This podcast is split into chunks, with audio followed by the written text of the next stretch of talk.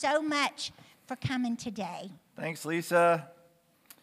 So thankful for everything I see God doing in our kids' ministry, and thankful for Lisa and Amanda and so many gospel partners who partner with them to take great care of our kids and help them come to know who Jesus is. And that's why we're here as a church to pass our faith on to the next generation, to pass our faith on to others, to reproduce the life we have with Jesus into the life of another person. That's what we call disciple making. And our purpose as a church is to make disciples together. Now, one of the characteristics of a disciple is a disciple is learning what this book is all about. And if you're a growing disciple, you're learning more and more that the Bible fits together as one story. And we want to help you with that.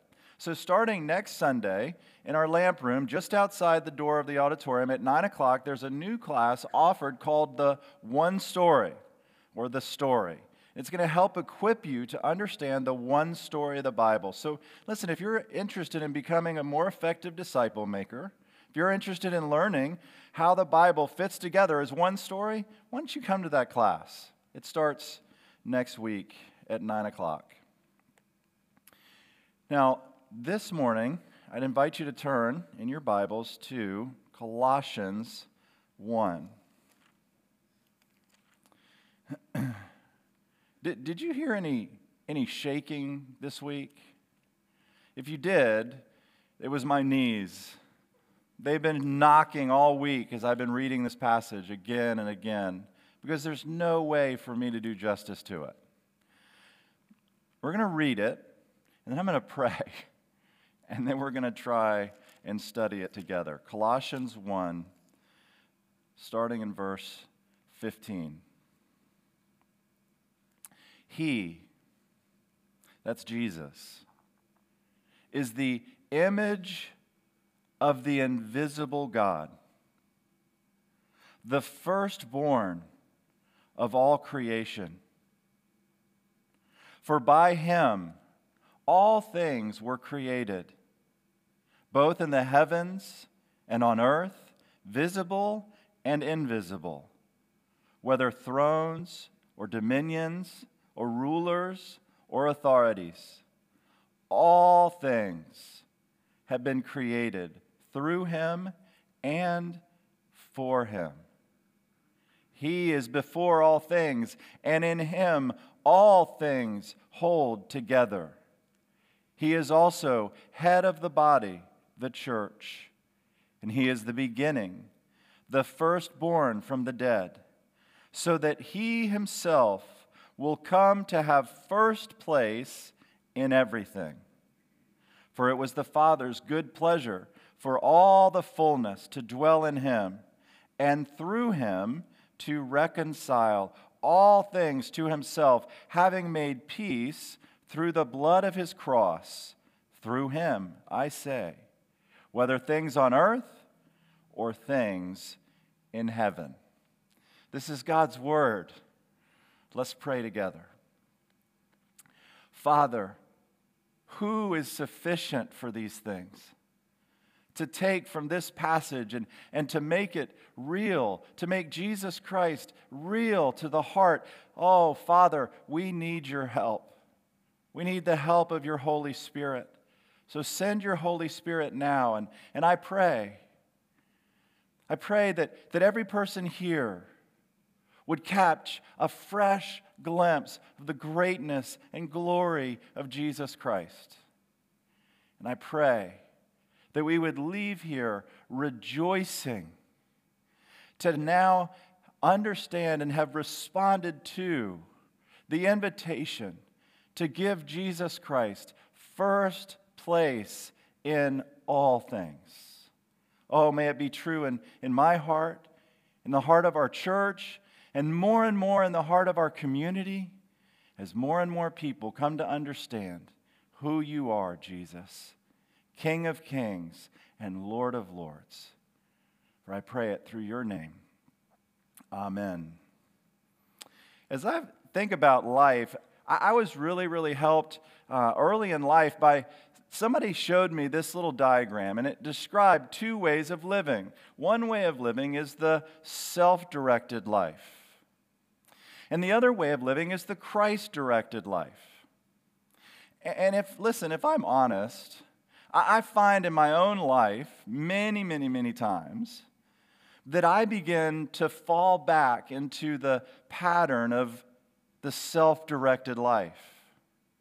You say, well, Dave, how do you tell when you are? Well, one of the ways I can tell that I'm beginning to fall back into a self directed life is I, I, start to get really anxious. I, I start to get really nervous.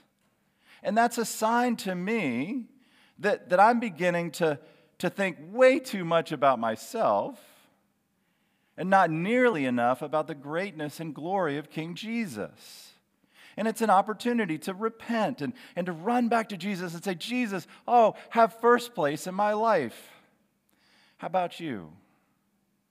What are the signs? What's the evidence in your life that, that you're beginning to fall back into a pattern of a self directed life versus a Christ directed life?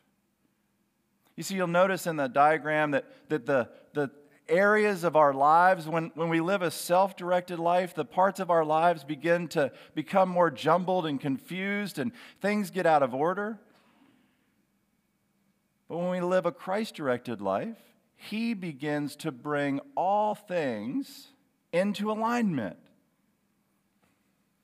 You know, in the early church, there were two men, they, they were kind of a big deal. One man's name was Peter, the other man's name was Paul.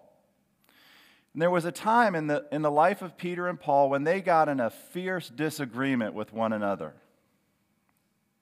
And the reason was because Paul said to Peter, Peter, you are not living in line with the truth of the gospel. And that's what happens. When we forget about Jesus and, and his greatness and his glory, we, our lives begin to get out of alignment. You, ever had a car that was out of alignment? You can tell, right?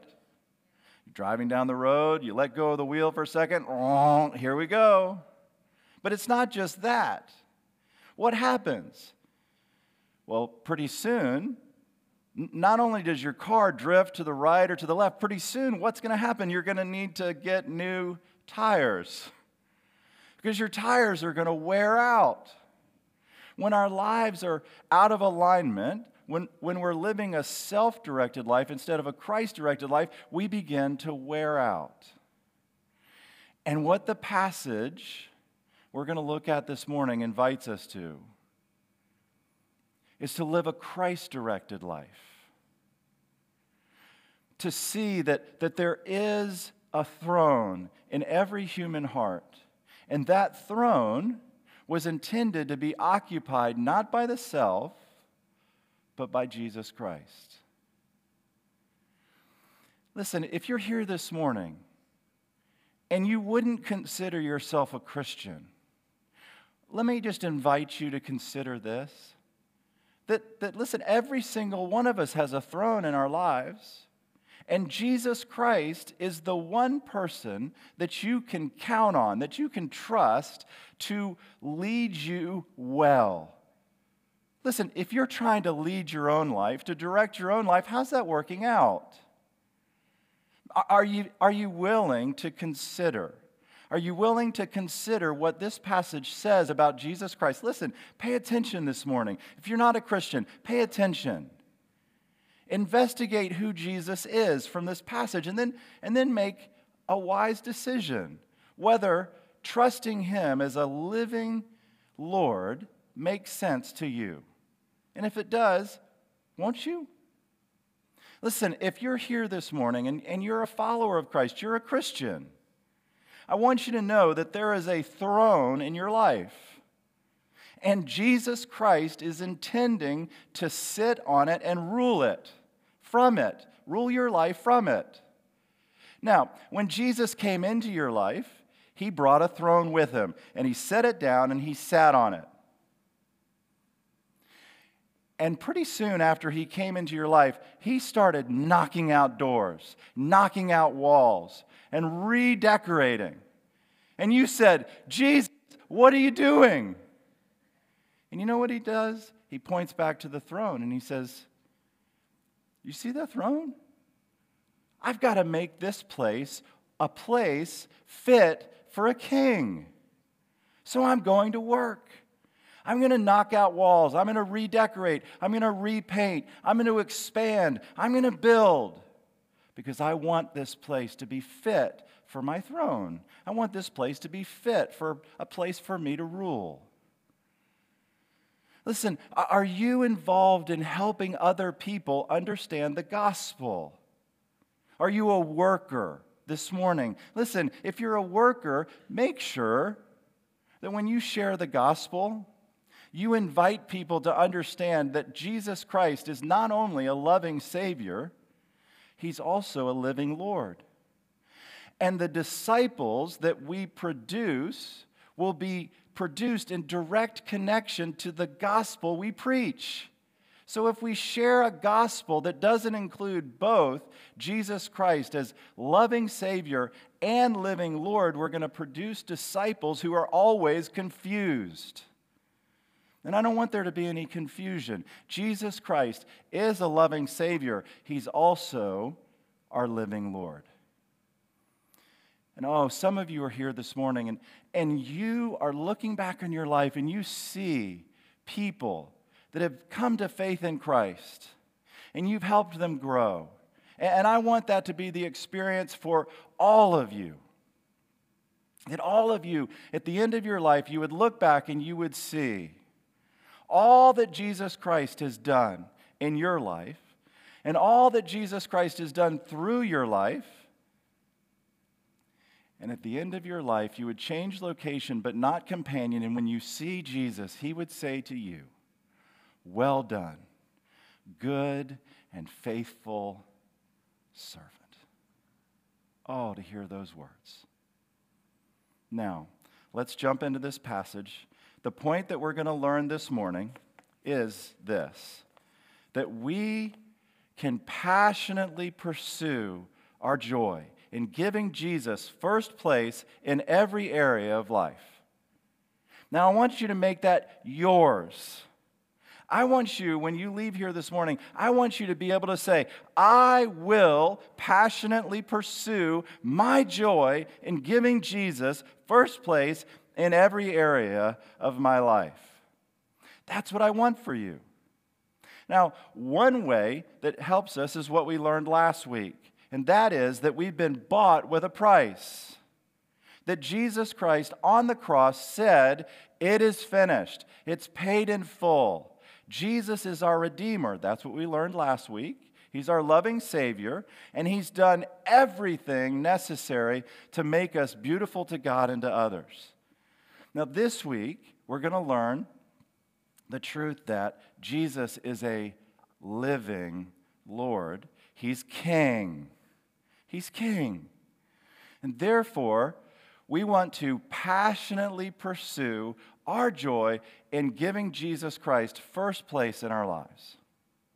So there's going to be three things our passion, our pursuit, and the place. A passion, a pursuit, and a place. What about the passion? Now, passion is a strange word. Uh, in our culture, when you hear the word passion, what comes to mind? It's probably a strong emotional desire. See, we've allowed the word passion to become synonymous with emotion, strong emotion, fiery emotion. But you know the root word? The root of the word passion is the Latin word passus, and it actually means to suffer or to submit. See, the heart of our passion isn't determined by the strength of our feelings. Our passion is determined by the one that we've submitted to. Now, Jesus is the one person in all the universe who is most worthy of submitting to. The more we get to know who Jesus is, the more willingly, the more gladly we'll be able to submit to his authority, his lordship. The more we'll be able to give him first place. And it's so important John Stott, at the end of his life, looked back on his life and he wrote this little book called The Radical Disciple because he wanted, at the end of his life, looking back, he wanted to clarify some of the most important things. And this is one of the things he said. If only the blindfold could be taken away from our eyes. If only we could see Jesus in the fullness of who he is and what he has done. Why then, surely we would see how worthy he is of our wholehearted allegiance and faith and love and obedience would be drawn out from us and we would grow into maturity. Nothing is more important for mature Christian discipleship than a fresh, clear, true vision of the authentic Jesus. John Stott understood it. Paul understood it. Let's walk back through this passage. And let's see who Jesus is. This is the authentic Jesus. Paul says he is the image of the invisible God, the firstborn of all creation. So Jesus is the image of the invisible God. What does that mean? It means that when you see Jesus, you see God. If you want to understand what God is like, look to Jesus. Look to Jesus as he's revealed in the Gospels. Look to Jesus as the Holy Spirit enables you to see what Jesus is like, his character, his work on your behalf, what he's like, his love, his truthfulness, his grace, his kindness. But there's something even more important about that verse, or maybe it's not more important, but it's very important, and it's this do you know that in the beginning, God created everything? And in the midst of his creation, he placed a man and a woman that he created uniquely. And you know what he called those that man and woman? Image bearers. You see, God created man and woman to image him, to show his glory, to show what God is like. And you know that we fouled that up? Adam and Eve messed that up completely. And we lost, not completely, but every part of our image bearing was corrupted by sin. And Jesus Christ comes as a better Adam, a second Adam, someone who could be fully God and fully man and perfectly image what God is like in human flesh. Adam wrecked it all and we were a part of that wreckage. But Jesus accomplished it all. He perfectly imaged what God is like. He did it for us so that we can confidently say what God would do if he were a man. We can know by looking to Jesus. Now, the verse goes on not only is Jesus the image of the invisible God, Jesus is the firstborn of all creation. The firstborn? Jesus wasn't born. No, he wasn't. See, there's never been a time when the second person of the Trinity didn't exist. But when Paul says that he's the firstborn of all creation, what he means is that Jesus has the first place amongst all of creation. That becomes even more clear when we see what is said of Jesus in the next verse.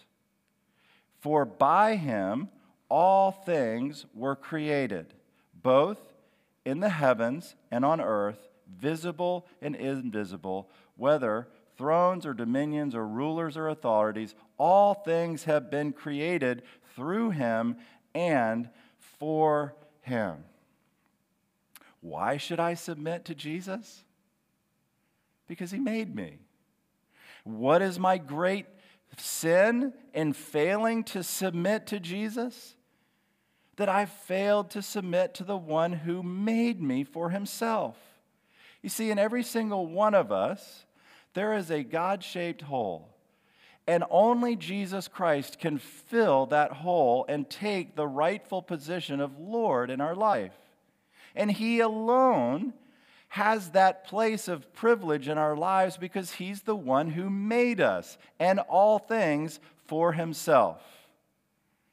That helps us understand better the bad news. The bad news of the gospel is that we've all rebelled against God in thought and in word and in deed and in things we've left undone. We've all gone against God's pattern, God's plan for his creatures. We haven't worshiped him the way we should. We haven't said thank you the way we should. We haven't given him first place, even though he has the right of ownership over us because he made us.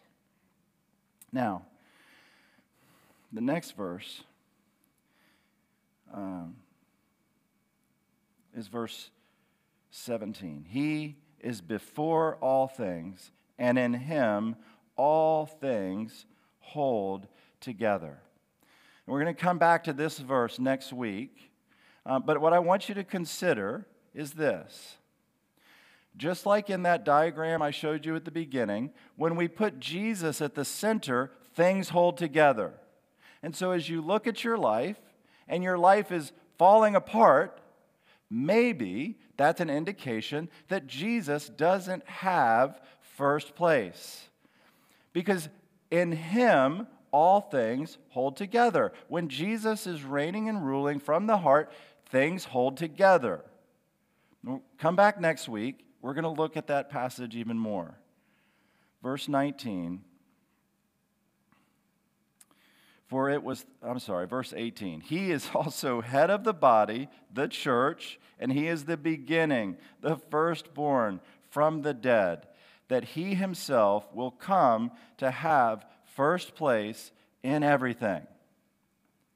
He is head of the body, his church. Anybody ever said this? I mean, I like Jesus. I may even love Jesus. But the church, oh, the church. And I get it. I understand it. But listen, could you imagine a husband who went to his wife and said, Honey, I love you. I'm crazy about you. But your body, oh, your body. I mean, oh. Listen, that's a fool, right? We would say, You are a fool. But when we do the same thing about the church, listen, are there flaws in the church? Yes. But you know what happens? You know what happens to that poor woman? If she's treated that way by her husband over and over and over again, you know what happens? She stops being able to understand what she's actually like. And there's a condition called body dysmorphia where you just actually can't even see whether your body is beautiful or not. Do you know that the body of Christ is beautiful? Because Jesus has made it beautiful, because he's the head of it. Did you know that when we get confused about what we're like as a church, we can have body dysmorphia. And do you know what happens? We start to be critical of the church. We start to be critical of one another. We start to be critical of things that happen in the church. And you know what? That breaks Jesus' heart because Jesus loves the church. And you know what the solution is? The solution is to lift our eyes up to the head because the head is the most beautiful part of the church, Jesus. And the more we all gaze at Jesus, the more beautiful the body will become. But the more we focus on the body and all of its faults and all of its failings, oh, the more confused we'll become. And the more confused the world will become. We're his body, we're precious to him. We're beautiful to him because he is our head. Now, did anything of what we just discovered about Jesus move the needle in your heart? Did anything about what we just learned about Jesus, did you learn anything? Listen, did, as you investigate who Jesus is, you'll become more and more convinced that he really is worth having first place in your life. And really, that's all of life. All of life is just discovering more and more the greatness and glory and worthiness of Jesus to follow with everything you have. Listen, I've disappointed Jesus so many times, but you know what? He has never, not once, ever disappointed me. When I have really understand, understood who Jesus is, and I've really understood what Jesus has done for me, when I remember Jesus, oh, he has never once, not once, disappointed me. And so it is my joy to submit to him. The more I understand what he's like, the more I understand who he is, the more I understand what he's done for me, the more glad my the more passionate I am, the more willing I am to submit to Jesus' lordship. Now, the next thing is our pursuit. Our pursuit. Our passion, submitting to Jesus. Our pursuit is our joy. That's good news. Many, many people say, Oh, I don't want to submit to Jesus. Listen, if I submit to Jesus, He's going to want to change so many things in your life, in my life. Well, of course He is. Is everything in your life working out? Of course not. Is there anything in your life that you think maybe Jesus, the one who made you, the one who loved you, the one who gave himself for you, he might be wiser than you are and be able to fix things better than you can? I think so. Listen, I want to pursue maximum joy in submitting to my good Savior and Lord Jesus. See, our problem, our problem is not that we desire too little, it's that we don't desire enough. Now, C.S. Lewis, in his little talk, The Weight of Glory, said it this way It would seem that our Lord finds our desires not too strong, but too weak. We are half hearted creatures, fooling about with drink and sex and ambition when infinite joy is offered us. Like an ignorant child who wishes to go on making mud pies in a slum because he cannot imagine what is meant by the offer of a holiday at sea. We are far too easily pleased. That's my heart. That's your heart.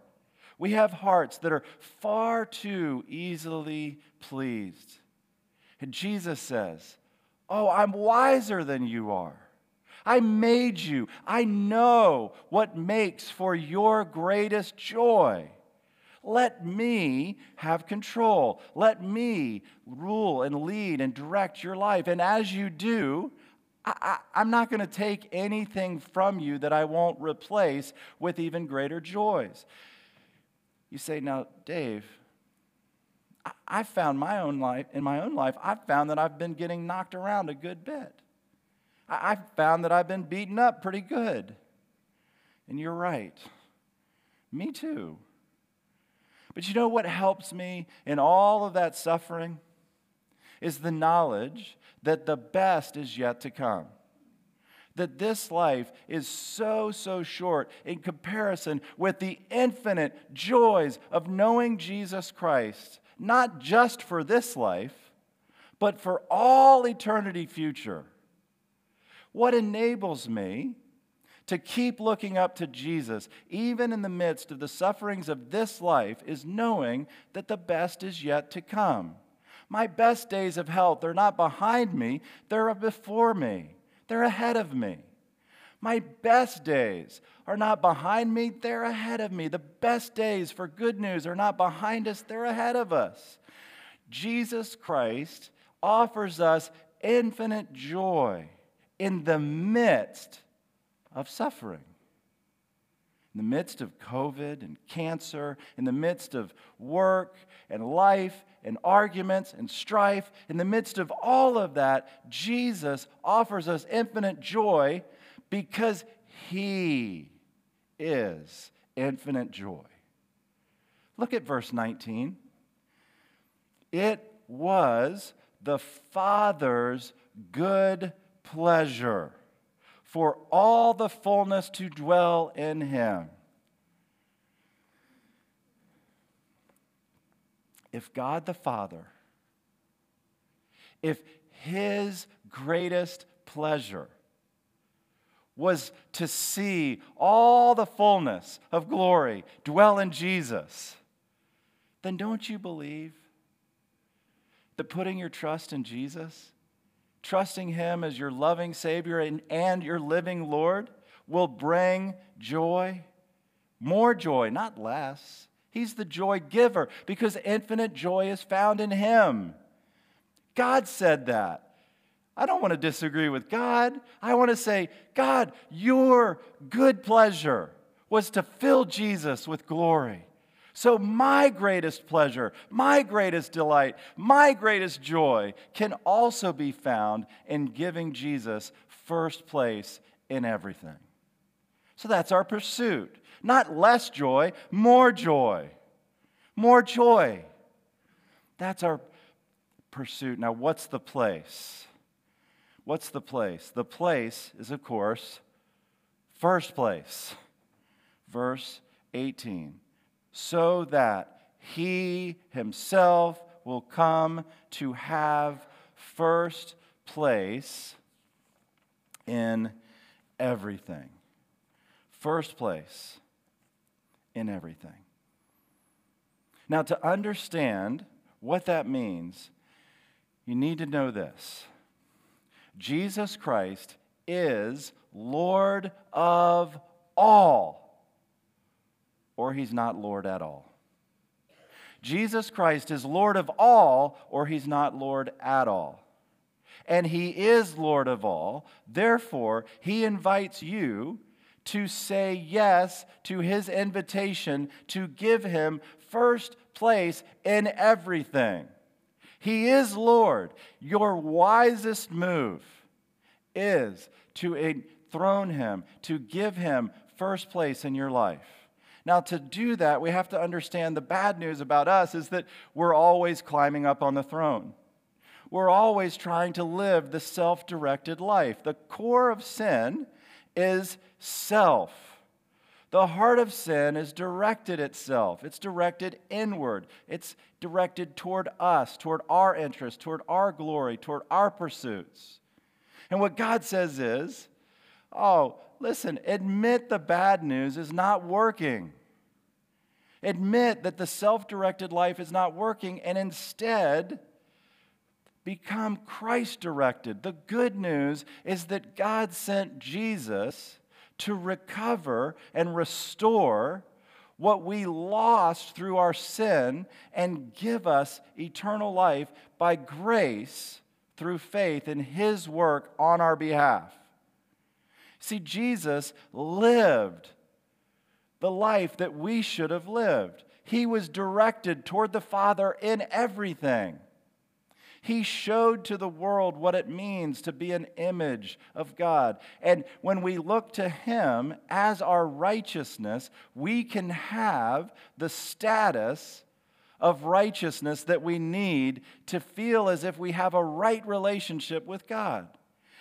And Jesus Christ on the cross paid the full and awful penalty that our sins deserve. All of our rebellion, all of our, our selfish, us first living, it had a penalty. The penalty due us because of our me firstness was death. It started with spiritual death, separation from God. But then it led to physical death. And if something doesn't intervene, eternal death, eternal separation from God and everything good. But Jesus says, No, let me reconcile. Let me restore the relationship. Let me bring back together what had become separate. I can do it. And your part is to believe. Your part is to admit that your me firstness is a deep offense to the God who made you. To believe that Jesus never lived me first, and he demonstrated it most clearly in going to the cross. And he did it for you. And on the cross, he paid the penalty due you. Do you believe that? He didn't stay dead. He rose again on the third day, showing that the penalty that had been paid had been received by the Father, and your debt could be paid in full. And He invites you to commit to Him as your loving Savior. No one ever loved you the way Jesus did, and your living Lord. Have you? Have you trusted Him as your Savior and your Lord? If you haven't, won't you? Right where you're sitting, won't you say to him, Jesus, I admit that I've sinned against you and I'm sorry. Jesus, I believe that you died on the cross and rose from the dead. Jesus, come into my life as Savior and Lord. You have first place. Help me become the person you want me to be. You can do that right where you're sitting or come up after the service. I'd be glad to assist you. Oh, but Jesus wants first place. He wants first place in, in all of our lives. So listen, this week, are you a Christ follower? Let me tell you what that means. It means that you're going to give Jesus first place in everything. You're not going to live the self directed life, you're going to live the Christ directed life. You're going to say, I will passionately pursue my joy in giving Jesus first place in everything. Now, where do we start? Well, let me give you let me give you five places to start. And you say, five. I mean, it's 9:59. You got five? Yes, it'll be quick. Turn to page four and five of your study you'll see that there are five areas of our life where Jesus invites us to be intentional about giving Him first place identity, community, purpose, money, and hope. They're here in your study. Now, let me just give you a few hooks to hang on. Number one, identity. Whose are you? Whose are you? Who do you belong to? Who's Lord? Whose you are determines who you are. It's not the other, other way around. Start with whose. Start with the Lordship of Christ and let whose you are determine who you are. What about your purpose? Let whose you are determine why you're here. Don't mix it up. Let whose you are determine why you're here. Whose are you? Community?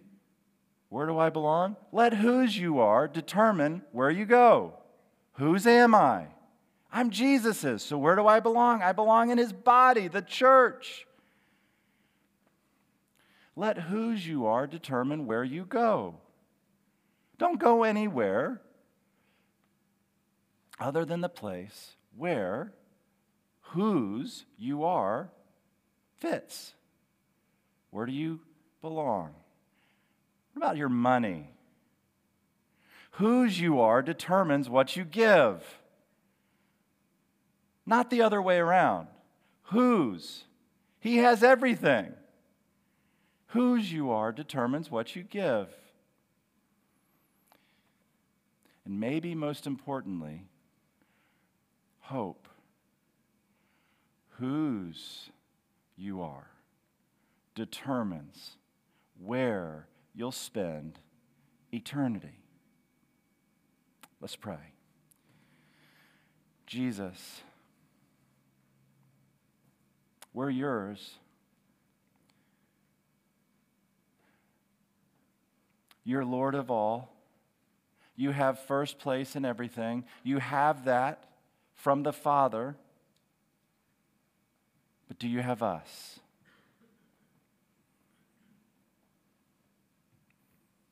Holy Spirit, would you come and search our hearts? Is there any place in your life that, that you're just holding back from the throne of Jesus? That you just assume he not go to work on? Listen, he's wiser than you are. Let him go to work. Holy Spirit, search us and know our hearts. See if there be any anxious way within us. See if there be any harmful way within us, any wicked way within us. And lead us in the everlasting way. Holy Spirit, show us. Are we really convinced that the people around us are lost and perishing and, and without understanding who Jesus is as a living a loving savior and a living Lord they'll perish and spend eternity without hope? That we have a word a gospel of hope that can set them free from death and give them eternal life? Father help us to see Jesus are you drawing anyone here or, or maybe watching online? Are you drawing anyone towards you for the first time? And if, if you are that person, won't you trust him as your living, your loving Savior and living Lord this morning? Won't you admit to him that you've sinned against him in many ways and you're sorry? Won't you believe that Jesus' work on the cross is enough for you and his resurrection from the dead proves it? Won't you trust him? Won't you invite him in as, as Savior and Lord? Won't you tell him, Jesus, I'll follow you all the days of my life? Father, may it be true of us this week that we would passionately pursue our joy in giving you first place in everything. I pray in your name.